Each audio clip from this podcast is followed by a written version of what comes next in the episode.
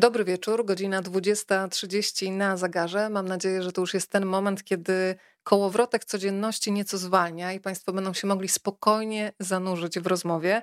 Sztuka bycia razem. Ta książka nas dzisiaj zgromadziła. Tradycyjnie na dzień dobry proszę o to, żeby Państwo nam dali znać, w jakich miejscach w Polsce i na świecie z nami jesteście. E, powtarzam jedno zdanie często, ale tylko dlatego, że w niewierze mogą nas dzielić tysiące kilometrów, ale podczas tych rozmów jesteśmy emocjonalnie blisko. W końcu dzisiaj chodzi o sztukę bycia razem. A razem z nami na pokładzie Agata Stola i Robert Kowalczyk. Dobry wieczór. Dobry, Dobry wieczór. wieczór, witamy serdecznie. Mamy książkę, mamy okładkę, mamy tak zwane plecki z rekomendacjami i mamy tak zwane skrzydełko, czyli wasze biografie, więc przedstawię naszym widzom w dużym skrócie, ponieważ te biografie są rozbudowane. Agata Stola, drodzy Państwo, jest psychoterapeutką, specjalistką psychoterapii uzależnień, terapii seksuologicznej. E, wypowiada się też bardzo często w sprawach dotyczących polityki społecznej i zdrowia publicznego. Dodam, że część z Państwa kojarzy doskonale Agatę z Instytutu Studiów Społecznych Uniwersytetu Uniwersytetu Warszawskiego. E, wykłada też w Krakowskiej Akademii imienia Andrzeja Frycza Modrzewskiego. Od lat też działa na rzecz profilaktyki i rzetelnej edukacji seksualnej. I razem z obecnym tutaj Robertem Kowalczykiem jest założycielką Instytutu Psychoterapii i Terapii Seksuologicznej SPLOT w Warszawie. Dzisiaj Państwo są naprawdę w komfortowej sytuacji, bo to eksperci są u Państwa w domu z wizytą. Czy wszystko się zgadza, Agato? Wszystko się zgadza. E, jestem nawet w instytucie i stąd będę e, brała udział w naszej rozmowie. Także wszystko jest jak najbardziej tak, jak e, powiedziałaś. Ukończyłaś też studia doktoranckie w Instytucie Studiów e, Społecznych. To jest też, zawsze lubię, kibicuję bardzo mocno kobietom i te tytuły naukowe. Mam takie wrażenie, że kobiety są zawsze skromne, więc tutaj też od razu tę informację Państwu przekazuję. E, razem z nami Robert Kowalczyk. Przy okazji zacznijmy od tego, że umiejscowimy Was na mapie. Agato, Robercie, gdzie jesteście? Bo Państwo już się meldują z różnych miejsc, na przykład słuchajcie, Otwock, Kraków, Białystok, Rybnik, Kom komorniki. E, więc gdzie jest Robert? Niech się ujawni. Agato? Ja jestem Warszawa Śródmieście, ale myślę, że muszę tutaj dodać, że Robert to właściwie dzisiaj jest w Warszawie, ale można byłoby powiedzieć, że właściwie on y, jest trochę w Krakowie, trochę w Warszawie, a trochę jeszcze w wielu innych miejscach w Polsce, bo y, jest w ciągłym, w ciągłym ruchu, jeżeli chodzi o, o lokacje w Warszawie i na świecie w sumie też. Do, Doktor nauk medycznych Robert Kowalczyk, psycholog, certyfikowany seksuolog kliniczny, psychoterapeuta i biegły sądowy. E, za chwilę Państwo usłyszą też dłużej, e, przez dłuższy czas głos Roberta Kowalczyka i od razu skojarzycie, że to jest głos radiowy, który doskonale Państwo znają z radia TOK FM. E, seks audycja to jest hasło wywoławcze, które od razu się powinno pojawiać w głowie przy okazji tego nazwiska. I jeżeli chodzi o Roberta Kowalczyka, to dodam jeszcze, że też Państwo mogą go spotkać na Wydziale Psychologii, Pedagogiki i Nauk Humanistycznych Krakowskiej Akademii gdzie jest adiunktem i wykładowca Uniwersytetu SWPS. Dzisiaj razem z nami na pokładzie. Polecam też y, jeszcze podcasty na przykład, Męskie Światy i wspomniany Splot to jest miejsce, gdzie Państwo mogą spotkać widoczną tutaj parę, duet ekspertów w Warszawie, ale teraz już się przenosimy do rozmowy na temat książki. My jesteśmy we troje, natomiast chciałabym, żebyśmy od razu powiedzieli, że nie byłoby tej książki również bez Dawida Krawczyka, więc historia pewnej znajomości, jak się Państwa ścieżki przycięły e, i kto wpadł na pomysł, a potem jak wyglądało realizowanie mm, tego pomysłu i materializowanie. Więc krótka historia znajomości, nie wiem kto zaczyna, będziemy sprawdzać wersję zdarzeń. E, to może ja sobie pozwolę zacząć, bo, e, bo faktycznie ja Dawida znam od lat i poznaliśmy się w takim momencie E, naszego życia, mojego życia, ale też jego, bardzo aktywistycznym, można byłoby powiedzieć, dlatego że ja przez 10 y, lat y, działałam w różnych organizacjach pozarządowych, które zajmowały się profilaktyką zdrowia seksualnego, ale również e, profilaktyką uzależnień i szeroko rozumianym tematem praw człowieka w kontekście uzależnienia i tego, jak patrzymy w ogóle właśnie w, e, na ten temat z punktu widzenia zdrowia publicznego. I Dawida poznałam w sumie na drugim końcu świata, bo spotkaliśmy się w Nowym Jorku y, w ONZ, gdzie y, on jako dziennikarz, aktywista y, robił relacje kiedy to polska delegacja tam występowała i prezentowała swoje podejście do, do zdrowia publicznego właśnie w obszarze uzależnień, e, a ja miałam przyjemność tam być właśnie jako jeszcze osoba działająca w adwokacji, która reprezentowała stronę społeczną i, e, i, tam, i tam się poznaliśmy, ale oczywiście oprócz tej zawodowej mm, części, to wtedy również wiele, wiele rozmów między nami na temat właśnie e, perspektyw psychologicznych, społecznych, e, politycznych związanych ze zdrowiem miało miejsce. I e, jak z Robertem zaczęliśmy prowadzić terapię właśnie w takim, terapię par w modelu 2 na 2, czyli jak spotykamy się z parami w tym naszym duecie specjalistów i specjalistek, to mm, właściwie tytuł Sztuka bycia razem przyszedł zupełnie sam nam naturalnie, i gdzieś zaczęliśmy od takiej działalności, można było właśnie takiej internetowej, że zaczęliśmy po prostu rozmawiać z osobami przez nasz Instagram e, na temat właśnie sztuki bycia razem. E, I gdzieś tyle już było tych tematów, tyle było tych zagadnień, że pewnego dnia Robert wchodzi do mojego gabinetu i mówi: Słuchaj, Agata, my musimy to jakoś zebrać, bo to wszystko nam jakoś ucieknie, tak? Jest, żyjemy w takim e, dynamicznym e, mm, rytmie naszego instytutu, więc trzeba po prostu e, usiąść i to jakoś zebrać. I ja wtedy jakoś nie miałam wątpliwości, że że właśnie Dawid e, powinien być tą osobą, e, która ma nie dość, że niesamowite rzemiosło, jeżeli chodzi o, o, o, o pisanie, ale też jest bardzo skrupulatny, bardzo dociekliwy i jeżeli ktoś miał wejść do naszego gabinetu i też być z nami, bo to była bardzo intymna przygoda te pół roku, kiedy pracowaliśmy nad sztuką bycia razem, to, to, to wiedziałam, że to jest osoba, której mogę zaufać. No i Robert e, trochę zaufał mi też, e, bo myślę, że przy pierwszym spotkaniu już e, z Dawidem, kiedy nas odwiedził w instytucie, to też nie, nie miał wątpliwości do tego, że, że to jest dobra intuicja i że czuliśmy się bardzo zaopiekowani i bardzo bezpiecznie w tym naszym e, trójkącie, w którym pracowaliśmy.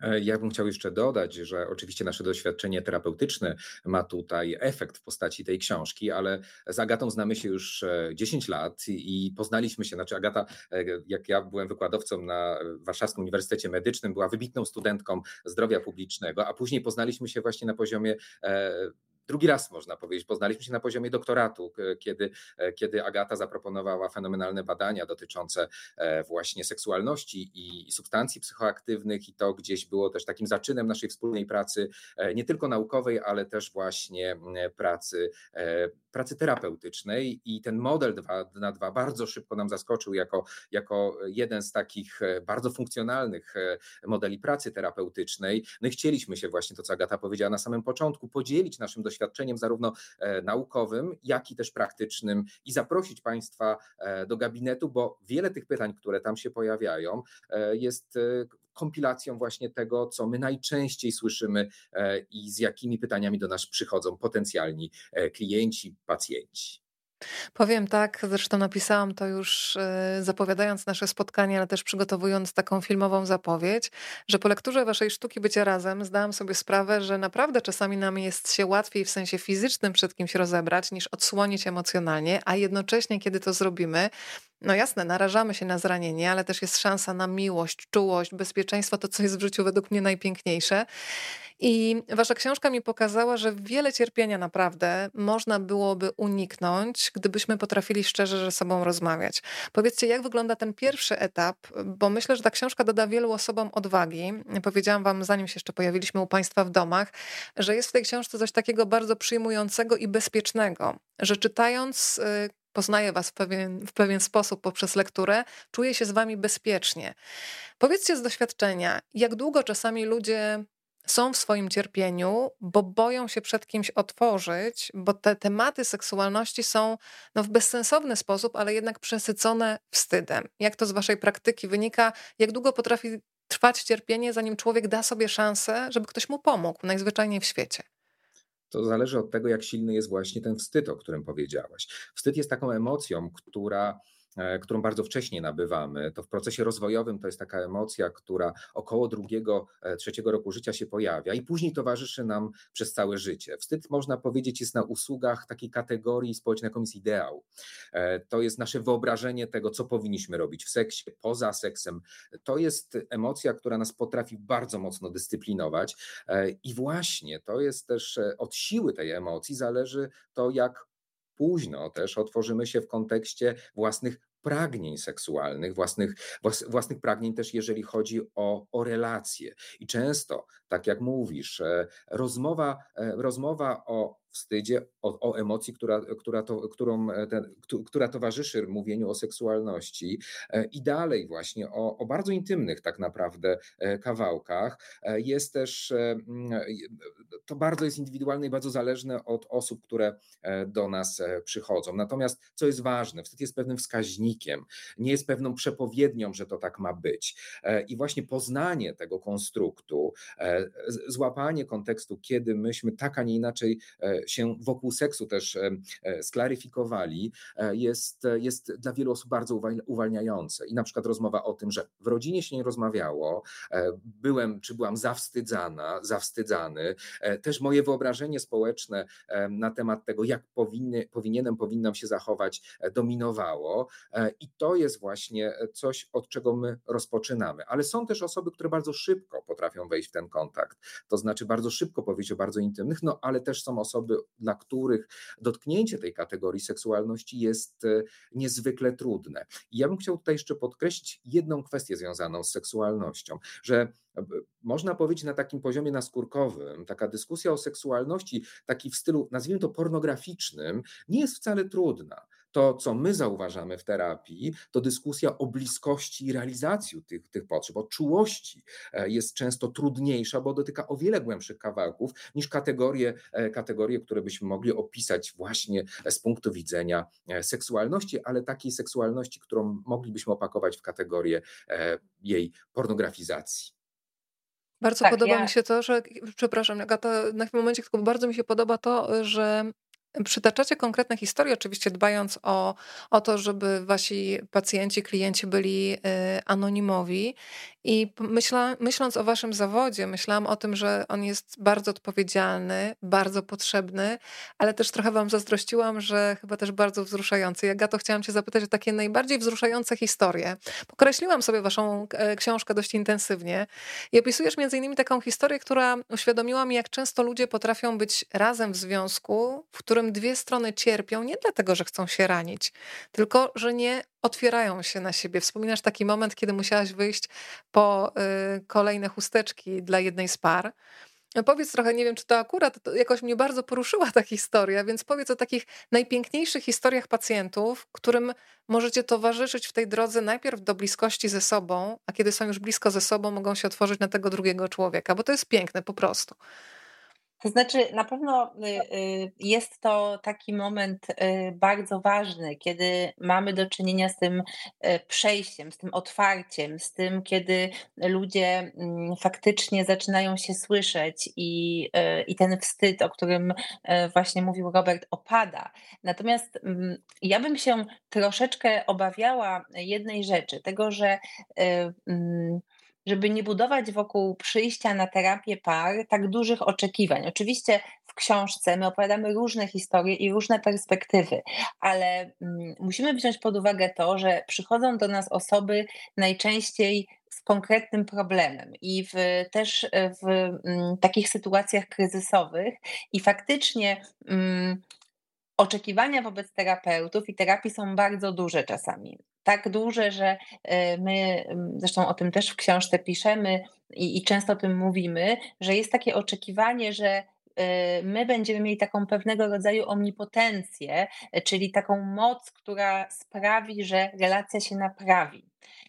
I myślę, że warto tutaj w tej naszej rozmowie rozwiać trochę te, te wyobrażenia, te fantazje o tym, że to terapeuci, a już jak w ogóle jest dwóch, dwoje, to, to przecież jeszcze szybciej, że to my jesteśmy osobami, które e, mają właśnie jakieś tajemne techniki pracy e, z parami. My mamy to, co mamy do zaoferowania, e, to mamy pewne narzędzia, mamy pewne podpowiedzi i mamy do zaoferowania relacje, tak? Czyli to, żeby trochę w tym spotkaniu z nami, kiedy mamy do czynienia z dwoma e, diadami, które są e, naprzeciwko siebie, e, zobaczyć pewne swoje zachowania i pewne swoje przemyślenia, pewne swoje nawyki z perspektywy też jakby mm, wielu stron tej, mm, tej, tej relacji i tej, tego układu, gdzie jest nas czworo. Natomiast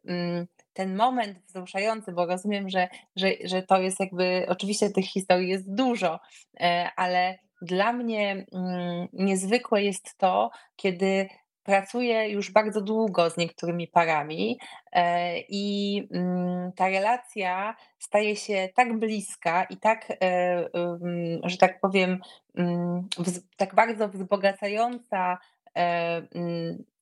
nawzajem e, te wszystkie interakcje, że właściwie te, mm, ten moment e, osiągnięcia celu terapeutycznego e, gdzieś znika, tak? Czyli w pewnym momencie już para nie jest osadzona tylko i wyłącznie w osiągnięciu swoich celów, ale jakoś tak się zaczyna rozpływać w przyjemności z relacji, w, w przyjemności z komunikacji, że mm, właściwie można powiedzieć, że taki apetyt rośnie w miarę jedzenia, czyli gdzieś przyszliśmy na przykład z tematem swojego życia seksualnego, ale to, że raz w tygodniu mamy ten czas na rozmowę o naszym życiu, nagle otwiera zupełnie nowe przestrzenie, gdzie dostrzegamy ogromny potencjał w podnoszeniu jakości naszego związku, jakości naszej komunikacji e, i faktycznie jest tak, że ludzie poznają się na nowo i ten moment naprawdę go czuć. Kiedy gdzieś następuje to, to, to, to, to um, takie przetasowanie e, i zobaczenie, że e, przede mną siedzi niby ta sama osoba, z którą jestem 10-15 lat w związku, ale ja odkrywam ją na nowo. I mam do tego narzędzia, i wtedy ja też mam taki wewnętrzny spokój, oboje mamy taki wewnętrzny spokój, że taka para może jakby już e, e, pójść i zmierzyć się z każdym kryzysem już bez terapii, e, bez naszej pomocy, bo, no bo wzięła to, co jest najważniejsze w tym procesie terapeutycznym, czyli właśnie tą umiejętność radzenia sobie w trudnych sytuacjach już samodzielnie. Tym bardziej, że ja mam takie poczucie, że e, wiele par gdzieś jest na takim etapie, które profesor Wojciszko opisuje jako miła rodzinna firma. E, I e, są blisko, realizują jakąś, jakąś funkcję, czyli na przykład właśnie obsługa dzieci, obsługa, obsługa domu. To wszystko działa, to wszystko jest jakimś spełnieniem jakiegoś snu o relacji. Natomiast bardzo często u nas, e, u nas zaczynają budować albo odbudować kategorię, która jest jednym z fundamentów relacji, czyli w kategorii intymności, przyjacielskości w relacji. Bo na takie pytanie, które się wydaje oczywiste, e, czy, czy lubisz swojego partnera, czy lubisz swoją partnerkę, wcale nie jest jasna odpowiedź, bo to jest pytanie, że realizujemy pewien cel e, i trochę się mijamy, ale pytanie, czy na przykład siadamy e, i potrafimy ze sobą wypić kawę i podzielić się sobą różnymi e, też spostrzeżeniami e, z dnia, bez jakiejś presji, czy, czy, czy właśnie jakiegoś budowania jakiegoś scenariusza, który powinien nastąpić. I to, co my obserwujemy w pracy terapeutycznej, to odbudowywanie często tej kategorii bardzo głębokiej intymności, przyjacielskości, patrzenia na siebie z troską, z uwagą, uczenia się też patrzenia często na siebie bez oceny i bez pewnych założeń założeń.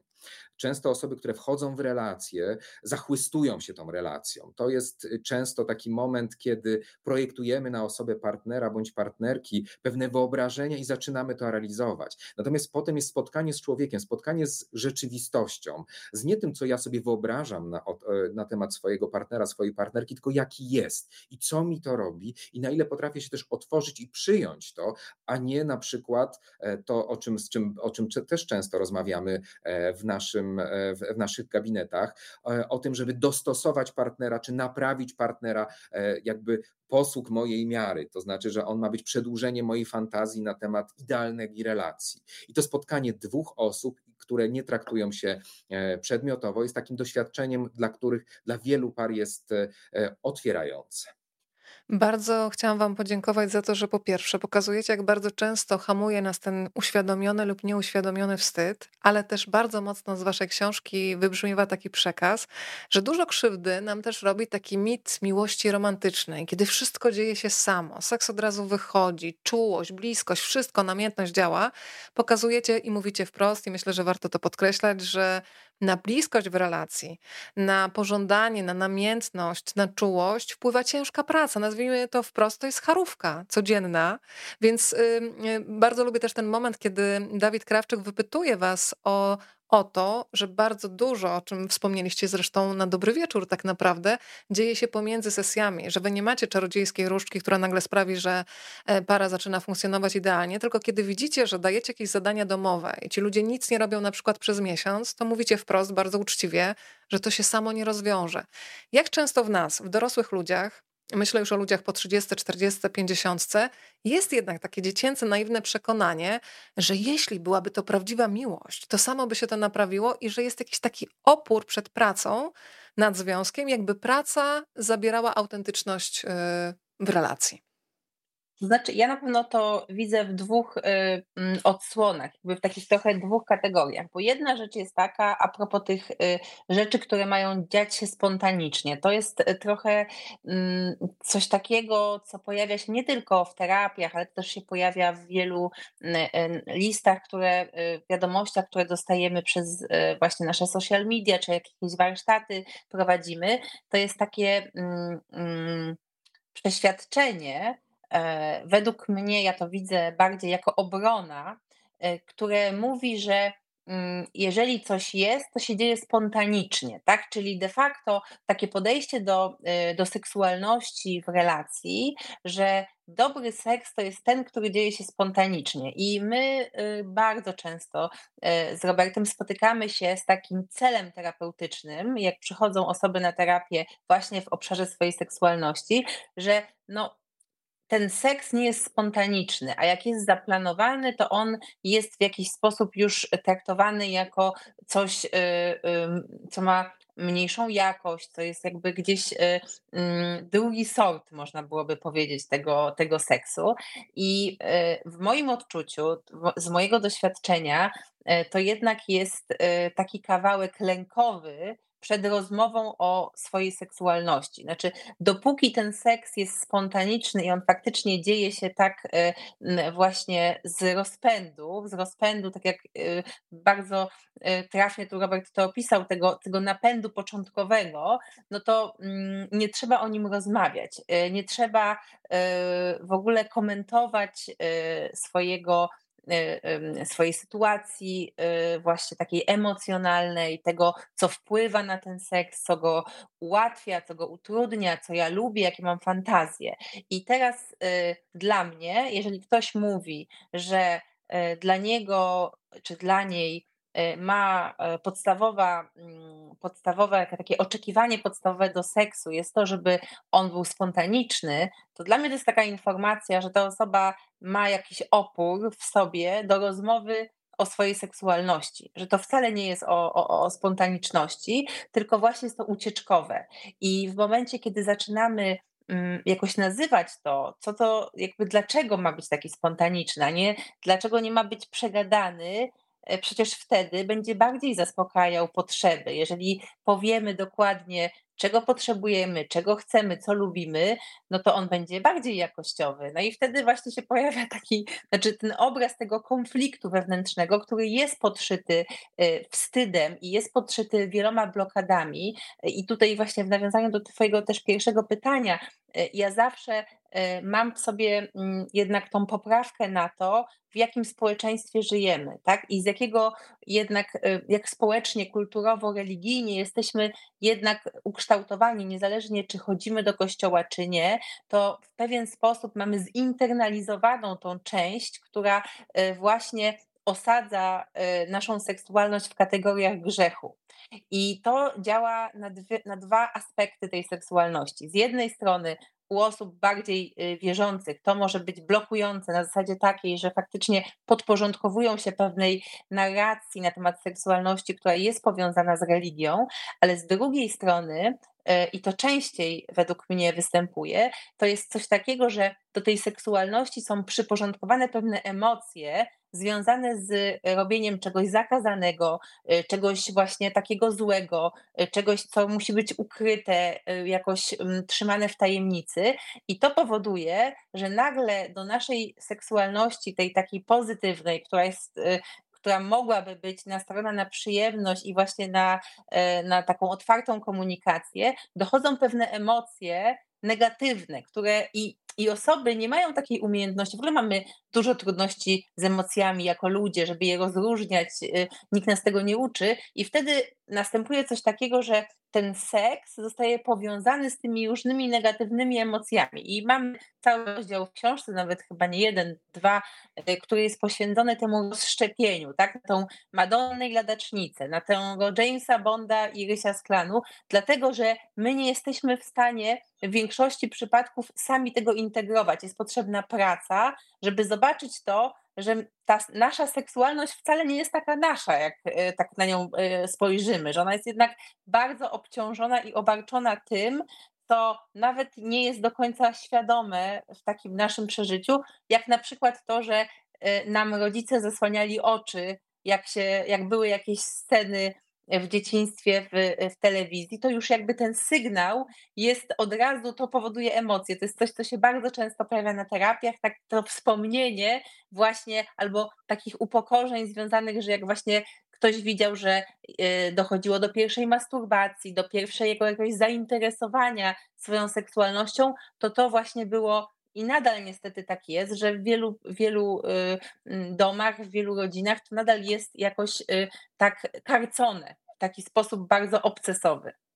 I też jest ciekawe, kiedy te pary się u nas pojawiają, bo najczęściej właśnie, jeżeli chodzi o ten, e, te romantyczne początki, e, to tych par jest mało, chyba że tam występuje jakiś już problem na wejściu, można być jakaś dysfunkcja seksualna. Najwięcej problemów pojawia się e, wtedy, kiedy ten związek, który który się w jakiś sposób rozkręca, napotyka na to, że już, nie wiem, byli wszędzie. Z, ja bardzo często porównuję ten seks do kategorii sportowych. No, wypróbowali już wszystkie kategorie, wszystkie dyscypliny sportowe i nagle ten seks się przełącza na seks na bliskość.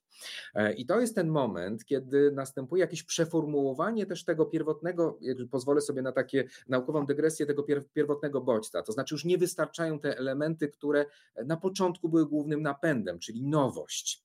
E, I spotkanie się w bliskości, to co mówiła Agata, może być dla kogoś zagrażające, ponieważ pojawiają się emocje, na przykład właśnie w relacji. Na początku tego nie było, ale później pojawia się na przykład wstyd, czy pojawia się kategoria e, zbyt dużej bliskości, jakiegoś zaprzyjaźnienia się. I nagle to są kategorie, które już e, są z relacji, a nie z traktowania drugiej osoby jako pewnego e, wręcz przedmiotu. Powiedziałem na początku, że to jest na pewnej projekcji, czyli na wyobrażeniu tej osoby, e, i to zaczyna być zagrażające. I na, następuje to, co Agata powiedziała, jakieś rozdzielenie i takie zdania, które mogą się pojawić. Z żoną się tego nie robi to jest e, osoba, która jest matką moich dzieci, i to nagle wyłącza tą kategorię seksualności. I, ten, i, I ta problematyczność właśnie tego, że jak to połączyć bardzo dużą bliskość, czy bliskość z seksualnością, że ja już inaczej patrzę na moją partnerkę po urodzeniu dzieci i tak dalej, i tak dalej. Czyli zaczyna się pewna zmiana. A to, co powiedziała Agata na samym początku, jest takie przekonanie, że seks się ma, na seksem się nie pracuje. Prawda? To osoby mają żyć długo i szczęśliwie, a na grobie potem na końcu wyrosnąć lilie, to znaczy życie nastąpi, jest spełnione.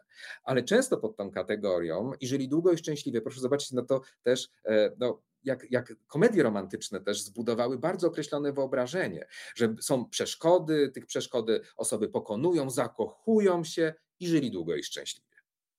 Ale jak? To... to... już nie wiadomo. To już nie wiadomo. To znaczy, znaczy to się dzieje po prostu, jak się odpowiednie osoby spotkają, to, to po prostu wszystko się ułoży, co jest nieprawdą, bo po pierwsze osoby w relacji się też zmieniają. E, myślenie w kategoriach, znaczy powiedzenie takiego zdania, ty to inna byłaś 5, 10, 15 lat temu, e, jako pewnego roku zarzutu, no w moim odczuciu jest, jest jakimś rodzajem też nierozumienia relacji. No, to, to, to, są inne osoby. To jednak y, doświadczenia e, zdobyte w ciągu tych 15 lat potrafią zupełnie przeformułować e, e, osobę. I taki żal, a że ty nie jesteś, jaki byłeś, w jakim się zakochałem, zakochałam, jest często z takiego rozczarowania, prawda? Ale tylko pytanie, czy ono jest, czy ono jest, no właśnie, gdyby ta edukacja w zakresie też relacji była głębsza, czy ono jest to pytanie, to zaskoczenie e, jest uzasadnione. A może ja nie nadążyłem, może my, nasze ścieżki się jednak rozeszły na pewnym etapie, jeżeli chodzi o, o relacje. Pary często mówią e, o pewnego rodzaju e, osamotnieniu w relacji, to znaczy żyją razem, ale czują się samotnie, prawda? I to jest też coś, z czym często te pary u nas albo pojedyncze osoby się pojawiają. To jest bardzo ciekawy rozdział waszej książki, kiedy rozmawiacie razem z Dawidem Krawczykiem o tym, jakie komplikacje wynikają właśnie z tego, że co innego nas podnieca, co innego daje nam poczucie bezpieczeństwa. I to naprawdę jest przejmujące, kiedy piszecie o związkach, w których jest czułość i bliskość, a nagle znika kompletnie seksualność. Jest, stoi za tym e, cierpienie.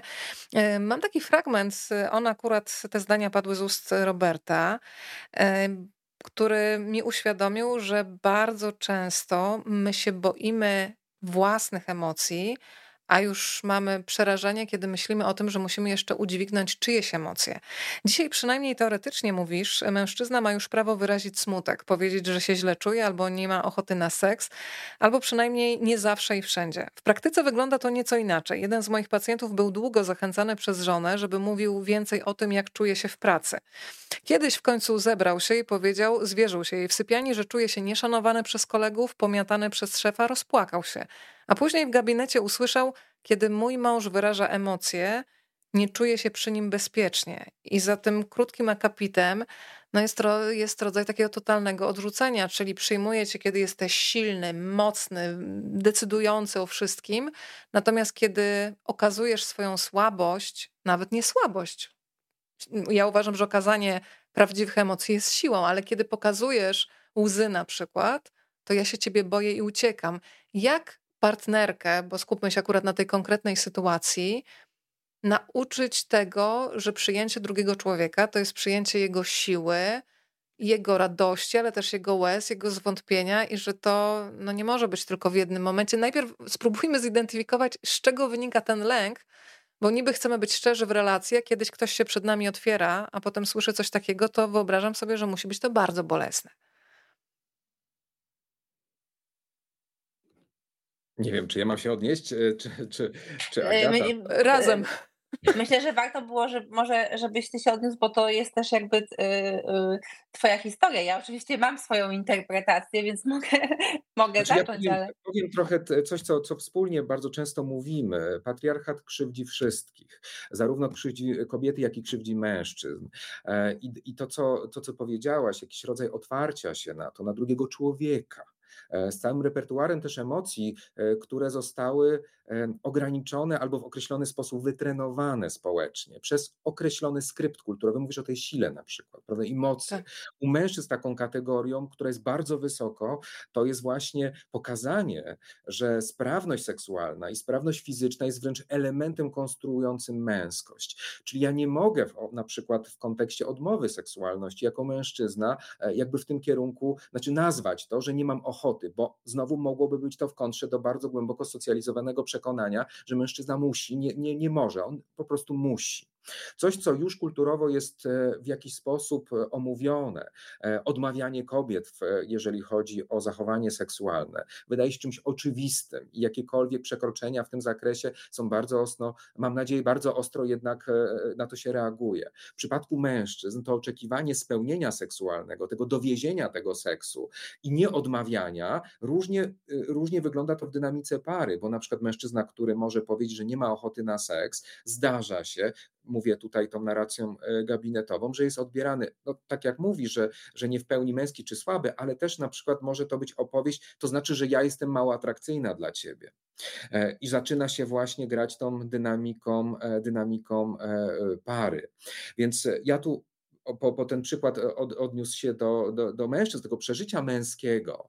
E, I tutaj, mm, I tutaj właśnie ten wątek e, przyzwolenia warunkowego, to znaczy emocje do pewnego momentu, ponieważ tak jak mówisz, bardzo silne skojarzenie emocji z siłą, ale też czymś, że ja to co też na początku padło w tych dyskusji, e, e, tak naprawdę masz być czułym barbarzyńcą, to znaczy, to, to, czyli masz jednak korzystać cały czas z tego repertu, otworzyć się, ale dalej na pewnych warunkach, a nie takim, że przyjmujecie jako drugiego człowieka, który może mieć całe spektrum tych emocji. Bo to w parze tu akurat był przykład e, relacji partnerki, może być odbierane jako zagrażające. I pójdę dalej tym przykładem, który tam był e, opisany, e, na taki rodzaj dyskusji, która też wydaje się, można powiedzieć, z punktu widzenia głowy oczywistą. Każdy z nas ma prawo odmówić, ale też każdy ma prawo zainicjować ten seks. Idąc dalej, prawda, w tym treningu i takim oczekiwaniu mężczyzny w relacji, ty też inicjuj kontakt seksualny. Oczywiście to się dzieje, ale do momentu, kiedy ty nie odmawiasz. To znaczy, kiedy ten mężczyzna przystaje. Bo znowu, jak ty odmówisz, to ja się czuję niekomfortowo e, i w takim razie już ja nie chcę tego robić, to, ten, to te przykłady gabinetowe, które mniej więcej e, omawiamy. Czyli dalej, pomimo takiego wyzwolenia na poziomie głowy i, i próby otwarcia się, pokazuje, jak głęboko te schematy patriarchalne e, krzywdzą, tak jak powiedziałem na początku, zarówno kobiet, jak i mężczyzn w tym względzie, nakładając bardzo określony system pojęć, którym ma się mężczyzna w swojej kategorii posługiwać. Agato, to tak. zapytam cię, jeszcze będę kontynuować ten mhm. wątek patriarchatu, bo wy pokazujecie bardzo ciekawą rzecz, że nawet osoby, które same o sobie myślą, że są otwarte, e, że cieszą się z tego, że to koniec patriarchatu, kiedy się zatrzymają na chwilę, to zaczną y, dostrzegać, że również w swoim życiu mają takie, tak jak mówiliśmy o tym wstydzie, który chłonęliśmy w dzieciństwie jak gąbka, że niby jesteśmy otwarci, ale nagle łapiemy się na tym, że mamy takie patriarchalne schematy, które można namierzyć i rozbroić w sobie samym dopiero w tym momencie zatrzymania i analizy, czyje głosy są nasze, a co mamy jakby w, takim, e, w takiej wersji startowej komputera, że ktoś nam wgrał program i my jedziemy trochę na automacie dopiero ktoś nas musi zatrzymać konkretnym pytaniem, e, żebyśmy dostrzegli, że ten patriarchat mamy w głowie, mamy w sobie. Tak, znaczy ja jestem w ogóle mm, zwolenniczką w takiej pracy terapeutycznej, zarówno jeżeli chodzi o pracę y, w, układzie partnerskim czy indywidualnym, też takim założeniem, że, mam, że możemy mieć to i to. Tak, że to nie o to chodzi, że mm, wszystkie takie kategoryczne y, mm, cele, jakieś takie nasze fantazje na temat rozwiązywania w kategoryczny sposób y, trudności relacyjnych, one możemy troszeczkę, y, y, że tak powiem, odesłać do lamusa, dlatego że to nie w ten sposób działają relacje. To jest zbyt dużo różnych mm, płaszczyzn, które na siebie nachodzą, żeby móc jakby właśnie powiedzieć w ogóle, powiedzieć, że jestem już Mm, poza patriarchatem, że my jakby to przeszliśmy i my mamy tutaj jakby już takie podejście, że to nas nie dotyczy, no to jest, y, można byłoby powiedzieć, trochę y, niemożliwe, dlatego że on dotyczy nas wszystkich, dlatego że coś, co jest y, częścią tego konstruktu społecznego, w którym funkcjonujemy, jest też, jest też częścią nas. I ja bym, i zresztą tak pracujemy z Robertem, tak, że to jest trochę tak, że my musimy zrobić użytek tego, co mamy. Czyli my musimy z tego kawałka zinternalizowanego patriarchatu, z tego kawałka tego e, grzechu seksualności, my z tego musimy zrobić konwencję. My musimy tego użyć na, nasz, na naszą potrzebę, żeby zrealizować sobie to w taki sposób, że my możemy e, tą konwencją się bawić. Więc jeżeli mamy, a wszyscy mamy te, e, te części takie z z tożsamości płciowej, do której jesteśmy e, e, socjalizowani, tak? z tego jakby kawałka właśnie tego czułego barbarzyńcy, czy tej księżniczki w wieży, jeżeli to, to w nas jest, to najważniejsze jest to, żeby to dobrze zmapować a potem zamienić to na konwencję, a nie na, y, mm, że tak powiem, główny nurt y, w naszej seksualności.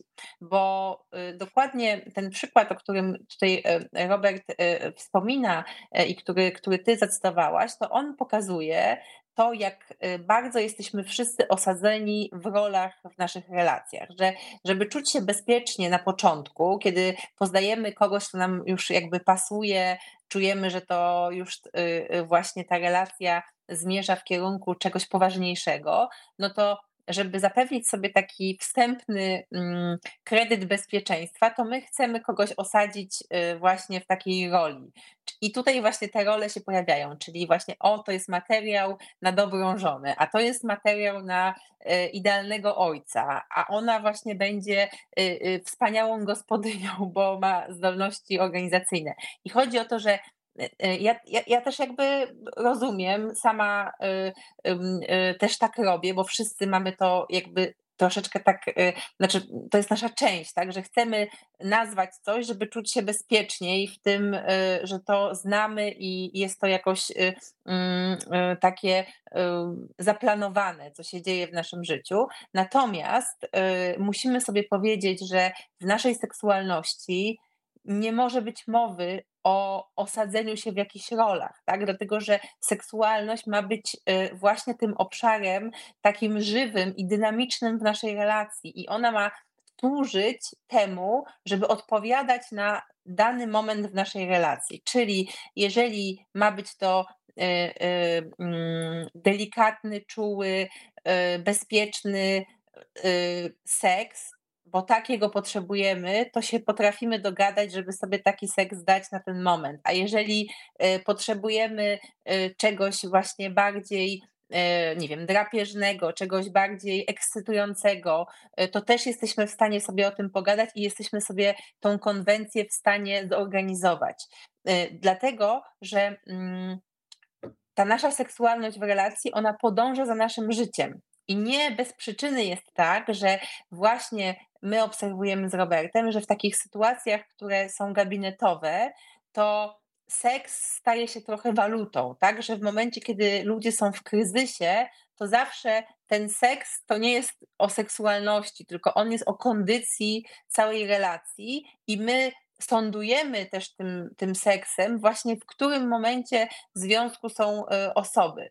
I y, często jest tak, że ta, mm, ten, ten poziom tego, y, no można było powiedzieć, takiego zablokowania i tego zamknięcia się w tych rolach, na przykład dochodzi do takiego paradoksu, że ludzie przychodzą, że nie mają na przykład odpowiedniej ilości takiego satysfakcjonującego seksu w relacji i są zgodni co do tego, że coś takiego się zadziało w ich relacji, że tej, tego, tej seksualności e, brakuje w tej relacji, ale e, mm, dzieje się coś takiego, że w momencie, kiedy zaczyna mm, być ten seks inicjowany i pojawia się potencjał, żeby ten seks się pojawił, to nikt go nie chce. Nikt no w to nie wchodzi. Mhm. Też można powiedzieć współcześnie, ten seks jest też na usługach pewnego ideału. On ma być zrealizowany w sposób, e, w sposób, który gdzieś jest wymarzony, czy to w zależności od, od jaki zostanie przyjęta właśnie konwencja. I problem w tym jest taki, że często musimy pracować nad tym, co to znaczy, że czegoś nie mam w tej relacji, że jakieś potrzeby nie zrealizuję. Kiedyś na, na, na osobę pracowała, to tak e, mówi to e, obrazowo profesor Sobierajski, cała wioska. To znaczy, to znaczy wiele osób uczestniczyło uczestniczyło w, w, w, tym, co nazywaliśmy relacjami. Teraz jest bardzo duże oczekiwanie względem jednej osoby. Ten czas jest ograniczony, realizujemy się w pracy, w działaniach i nagle wracamy do domu i okazuje się, że e, nasz partner, nasza partnerka ma być przyjaciółką, e, powiernicą, e, kochanką, wszystkim. E, I to jest często do unie, nie, nie da się tego, nie może tego unieść jedna osoba. Zbyt wiele tych kategorii jest e, w tej jednej kategorii.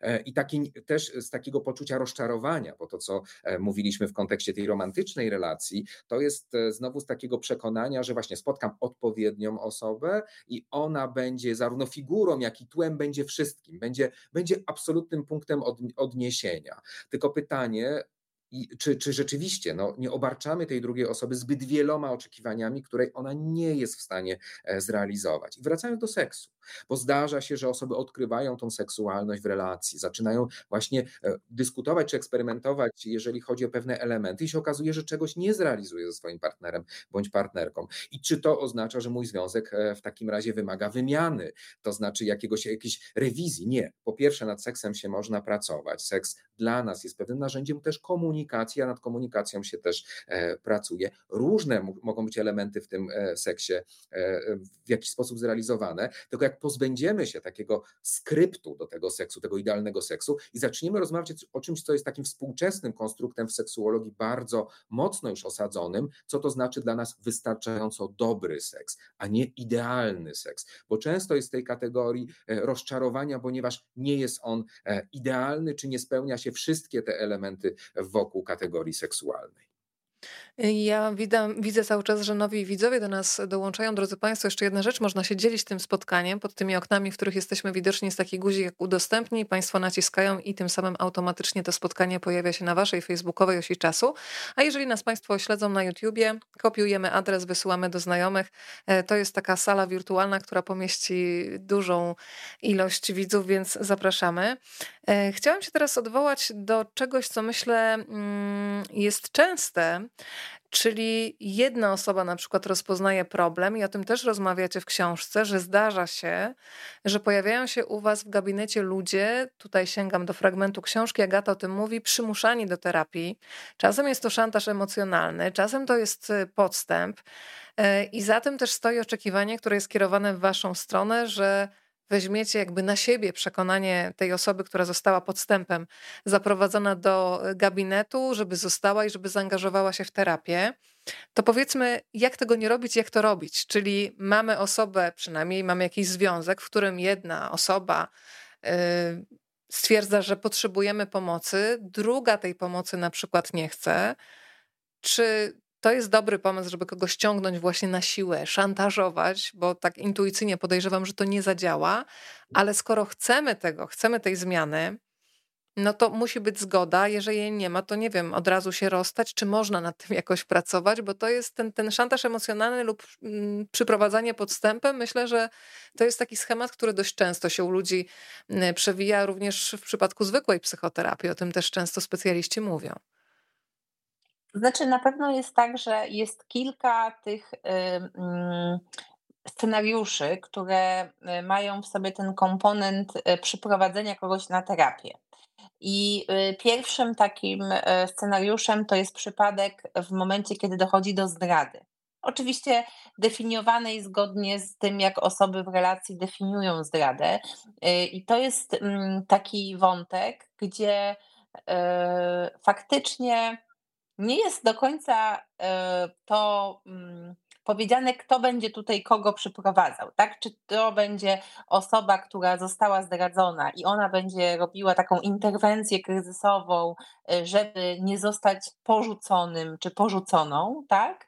E, czy to będzie osoba, która zdradziła i w, właśnie w takim poczuciu winy i jakiejś mm, takiego też aktu chęci naprawy y, tego, co się zdarzyło w relacji, ona będzie jakby y, motywowała i, i umawiała tą terapię, bo my mamy y, z Robertem jedno i drugie doświadczenie, tak mniej więcej to się, to się dzieje dosyć, znaczy, że w tych przypadkach zdrady zawsze jest jedna osoba, która bardziej chce tej terapii, ale to nie jest oczywiste, że to jest właśnie konkretna osoba, ta, która zawsze jest zdradzona, czy ta, która która zdradza.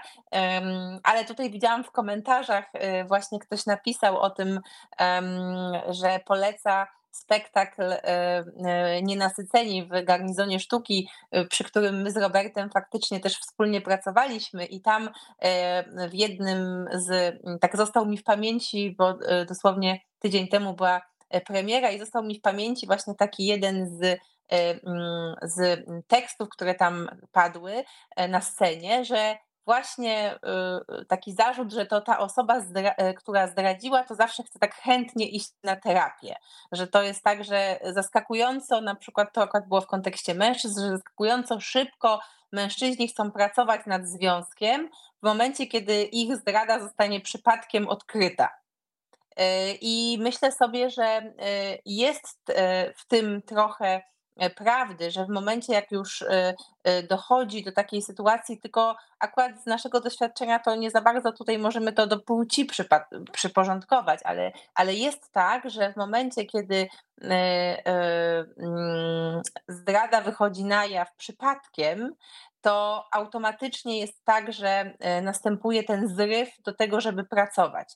I to są takie sytuacje terapeutyczne, które albo się utrzymają i faktycznie E, para przepracuje to, co się wydarzyło, czyli trochę e, Robert zawsze mówi o tym, że to jest taka sytuacja, że jeżeli zdrada była jakby wynikiem już takiego poddania się, że ktoś nie widział jakby już e, innej drogi, że to już był moment, kiedy strać, nadzieja się skończyła na to, żeby Trochę taka uratować. prowokacja, żeby to już wybuchł, tak, wybuchł tak, ten że konflikt. to jakby jest, że ona mia, że tak, że to, to, to, wtedy, to wtedy jest, to wtedy jeżeli się osoby angażują, to tam faktycznie faktycznie y, można pracować, znaczy w sensie takim, że tam może nastąpić taki zwrot akcji i to są te przykłady, o które często jesteśmy pytani, e, czy może być tak, że zdrada ulepszy relacje, czy może być tak, że ona faktycznie może pomóc y, w tym, żeby, żeby związek był lepszy? I takie sytuacje się zdarzają. Natomiast równie często, a może nawet częściej, zdarzają się takie sytuacje, że właśnie przychodzi para,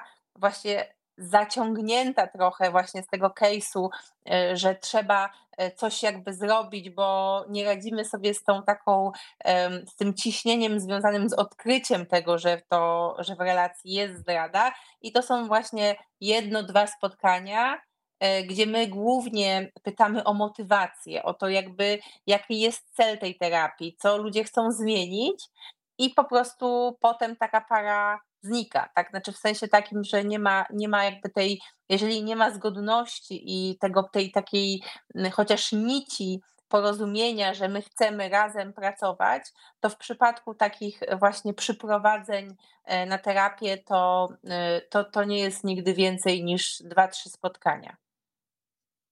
Bardzo jest ciekawe to, co mówicie, i też y, pamiętam taki fragment w tej rozmowie, bo jakoś tak myślę, że mentalnie zawsze jesteśmy blisko tej osoby, która została zdradzona, no bo to ona została niby zraniona, ale mówicie bardzo ważną rzecz, że o ile odpowiedzialność za zdradę ponosi osoba y, zdradzająca, to odpowiedzialność za rozpad y, związku i za to, że doszło do tego momentu, ponoszą dwie strony w tej relacji. I przestrzegacie przed y, czymś takim, co się podobno często zdarza, kiedy osoba, która została zdradzona, traktuje to wydarzenie jako taką kartę przetargową, którą potrafi grać przez kolejne lata związku.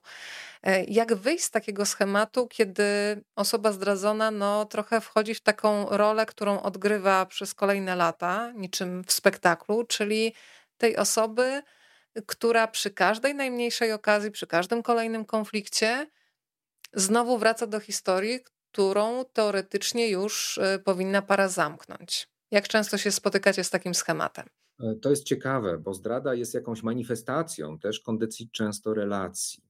I oczywiście zdrada jest takim absolutnie dramatyczną e, najczęściej sytuacją w tej relacji, kryzysem w tej relacji, ale często wiele, wiele lat wcześniej, czy wiele, wiele miesięcy wcześniej pojawia się już e, gotowość do, do pewnego przekroczenia. E, I tak jak mówisz, są też, jakby nie można ocenić jednoznacznie. No, mamy kryzys w relacji, i tak jak mówisz o tej odpowiedzialności, to jest jasno, jasno dookreślone. Natomiast ktoś, no, Oczywiście mamy też takie sytuacje, że ktoś prowokuje zdradę drugiej osoby, żeby właśnie zdobyć pewien argument, żeby w jakiś sposób e, odtworzyć pewien teatr, który na przykład e, przeżywało się w relacji e, w domu, e, jakby w domu rodzinnym, żeby wejść w pewne, w pewne okoliczności. I tutaj, co Agata bardzo ważnego powiedziała na początku, ja to też jeszcze raz powiem, zdrada w tym momencie jest bardzo różnie definiowana, bo kontakt fizyczny jest taki bardzo często uchwytną kategorią związaną ze zdradą. Natomiast w tym momencie, przy dostępności mediów społecznościowych, internetu, też bardzo w różny sposób to jest ta granica stawiana. I to, jakie my mamy doświadczenie, to o, że o przekroczeniach w relacji rozmawia się wtedy, kiedy one nastąpią. E, I to jest też e, różnie rozgrywane, bo tak jak mówię, no spektakularny przykład pójścia i złapania kogoś w łóżku e, z drugą osobą jest oczywisty. Natomiast wiele tych zdrad jest na poziomie na przykład emocjonalnym, relacyjnym, wyjścia z tej relacji.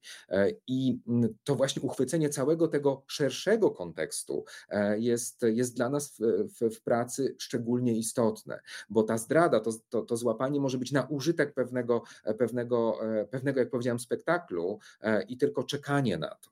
E, I tak jak, mów, jak, jak wcześniej padło, różnie to jest z przyprowadzeniem e, na terapię.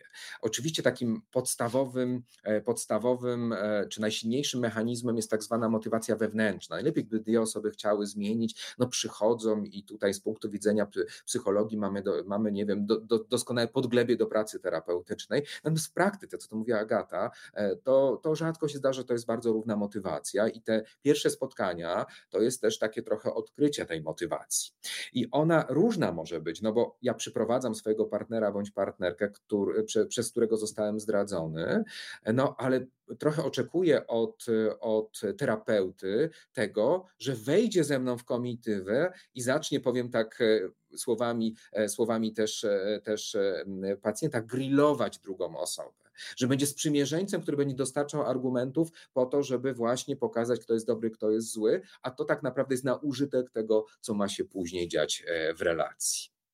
Zbliżamy się powoli do godziny. Mm, moi dzisiejsi goście powiedzieli, że mają godzinę, więc ja się tutaj trzymam. Więc drodzy Państwo, jeżeli są pytania, to proszę teraz z nimi szybciutko wskakiwać. Zobaczyłam pytanie od pana Marcina, które mi mignęło. E, I to też jest ciekawe pytanie, bo mam wrażenie, że żyjemy w takiej kulturze, gdzie ta gotowość, o czym zresztą wspominaliśmy, seksualna jest taka bardzo e, pożądana. A pan Marcin pytał coś takiego: jeżeli ktoś jest wstrzemięźliwy po prostu, nie jest księdzem, nie zdradza, nie ma partnera, partnerki, to czy wszystko jest z nim ok? Czyli zobaczcie, lęk może budzić to, że nie wiem, jestem uzależniony na przykład od seksu. Lęk może budzić to, że nie wiem, y, albo obawę i musimy ustalić ile dla każdego, ile to jest za dużo lub za mało, ale też taki lęk, y, czy jeżeli nie ma ktoś w danym momencie życia zainteresowania seksem, czy to jest w porządku, czy to też jest coś, czym warto się zainteresować, bo tak odbieram to pytanie pana Marcina. Myślę, że tutaj y, dotykamy bardzo ważnego wątku, który dotyczy zarówno relacji, jak i indywidualnych wyborów w obszarze naszej seksualności. Y, my wychodzimy z założenia, że w konstrukcie pozytywnej seksualności to właśnie bycie przy sobie i bycie w takim kontakcie z własnymi potrzebami jest najważniejsze.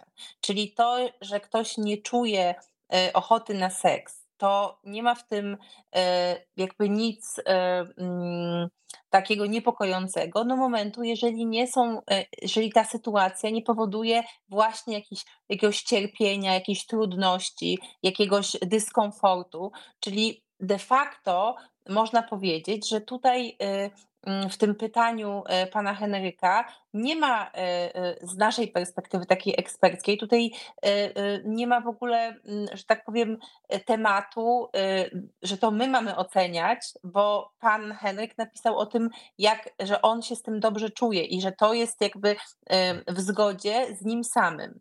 Jeżeli byśmy mówili o takiej sytuacji, która dotyczy relacji z tym, z czym my mamy do czynienia w gabinecie, czyli jeżeli przychodzą ludzie, którzy zdeklarowali się do wspólnego życia, są w relacji, Mm, jakoś y, w tej relacji pewne rzeczy sobie ustalili, i nagle y, ta różnica w libido jest tak duża, że ktoś odczuwa cierpienie, bo ten seks jest niedostępny, ten, tego seksu się tej osobie odmawia, to wtedy mówimy już jakby o takim przypadku, gdzie wymaga to mm, pogłębienia i jakiegoś też przyjrzenia się, dlaczego tak jest, że, że te różnice w libido tej relacji są, czy one były zawsze, czy one są wynikiem jakiejś innej dynamiki, co najczęściej się zdarza, czyli de facto, że te różnice w libido się pojawiają jako trochę też pokłosie innych jakichś konfliktów albo niepewności, na przykład właśnie tematów związanych z poczuciem bezpieczeństwa, jakąś pewnością w relacji, to tutaj jakby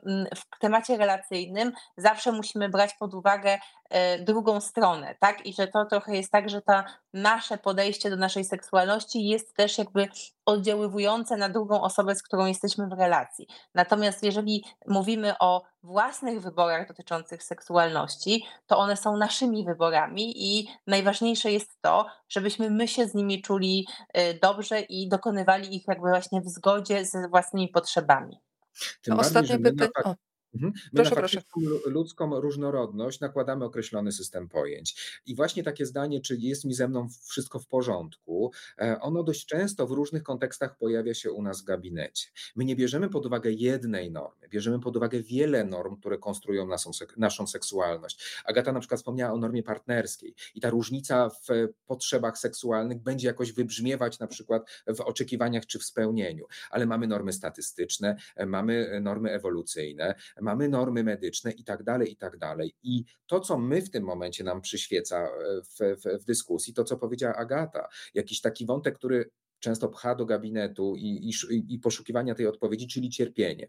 I my wyjaśniamy, że ta różnorodność może być, może być bardzo duża i też ekspresja seksualna, tak żeby też podkreślając, żyjemy w takich e, czasach, kiedy bardzo jasno mamy określone też e, normy w zakresie seksualności. Dopóki nie naruszasz praw innych osób, twoja ekspresja seksualna nie powinna podlegać ocenie. To znaczy, e, żeby ona była zgodna z tobą.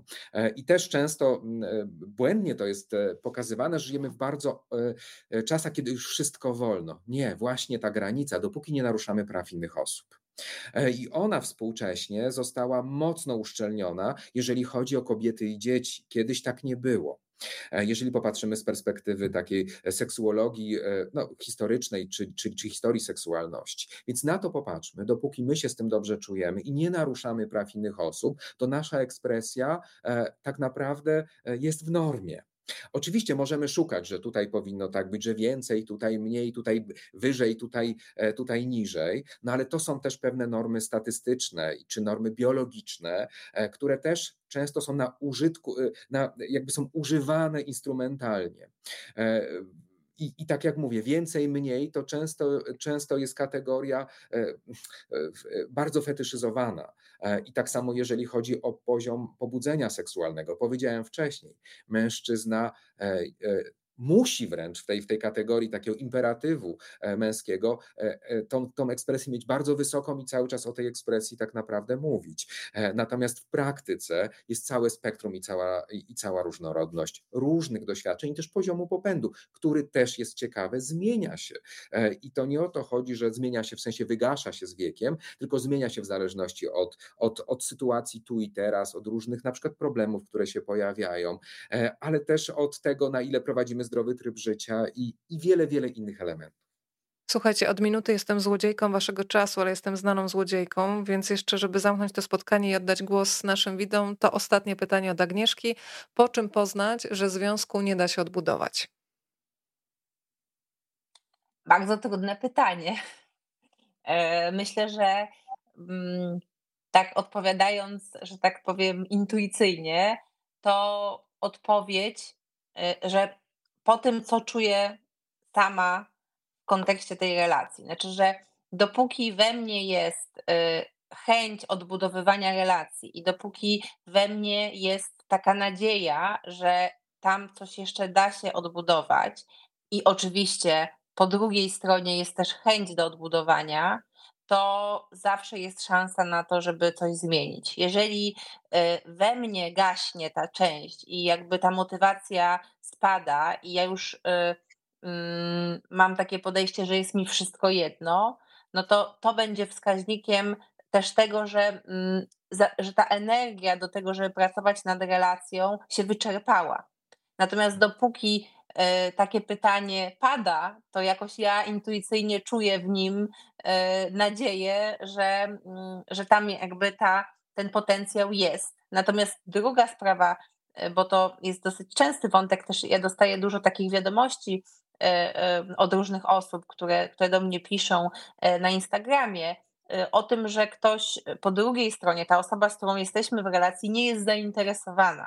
Znaczy w sensie takim, że też, żeby to nie, nie przybierało już takiego obrazu masochizmu, tak? że gdzieś jakby ktoś zupełnie nie jest zainteresowany wejściem w komunikację, rozmową, jakąś zmianą, a osoba, której zależy, będzie się poświęcać to też jakby trzeba pamiętać o tym, że w momencie, kiedy e, po drugiej stronie już faktycznie nie ma tego, tej odpowiedzi i nie ma chęci i, i, każda propozycja jest odrzucana, to też e, należy myśleć o sobie i o tym, co też mi taka sytuacja robi, jak ona działa na moje poczucie własnej wartości i na mój komfort życia, w związku z tym y, nawet największe chęci, największe nadzieje, jeżeli nie spotykają po drugiej stronie jakiejś odpowiedzi i zrozumienia i przede wszystkim życzliwości, tak? bo rozmowa to jest życzliwość. To, do czego ona nas doprowadzi, to jest y, y, niewiadoma. Natomiast najważniejsze jest to, żeby mieć dla siebie życzliwość w tej komunikacji i wtedy zawsze jest szansa na to, żeby coś zmienić. Jeszcze jeżeli mogę dodać, my o tym piszemy w książce, e, że mm, śmiercią miłości nie jest na przykład nienawiść. Śmiercią miłości jest obojętność. E, I trochę też o tym piszemy. Oczywiście tutaj mm, e, na marginesie podkreślę, oczywiście nie mówimy o przemocy, prawda, która powinna absolutnie być, być elementem, który musi zostać nazwany i, i, i zareagowany na to musi być. Natomiast na to popatrzmy, jeżeli właśnie pojawia się pewien rodzaj obojętność, już nie jest to dla mnie istotne, to jest właśnie w moim odczuciu, w naszym odczuciu śmierć e, czegoś, co byśmy opisali z takiego kawałka romantycznego na pewno miłość. Bardzo podoba mi się to zdanie na finał, że rozmowa to jest życzliwość, więc całą masę życzliwości do Państwa wysyłamy. Mam świadomość, że zostaną Państwo z niedosytem, ale to bardzo dobrze, bo ciąg dalszy znajduje się w książce, więc można sobie przedłużyć to spotkanie i tak naprawdę mm, przysiąść się do naszych gości, którzy dzisiaj są u Państwa w domu, bo ta książka jest właśnie tak pisana, że mają Państwo wrażenie, że przysiadają się do spotkania, do rozmowy, są traktowani ciepło, serio i z życzliwością, za co bardzo dziękuję.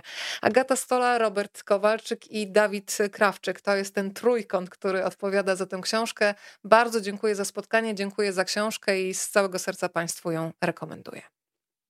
Dziękujemy serdecznie, dziękujemy bardzo. Dziękujemy. Spokojnej nocy, dziękuję bardzo. Do zobaczenia i do usłyszenia.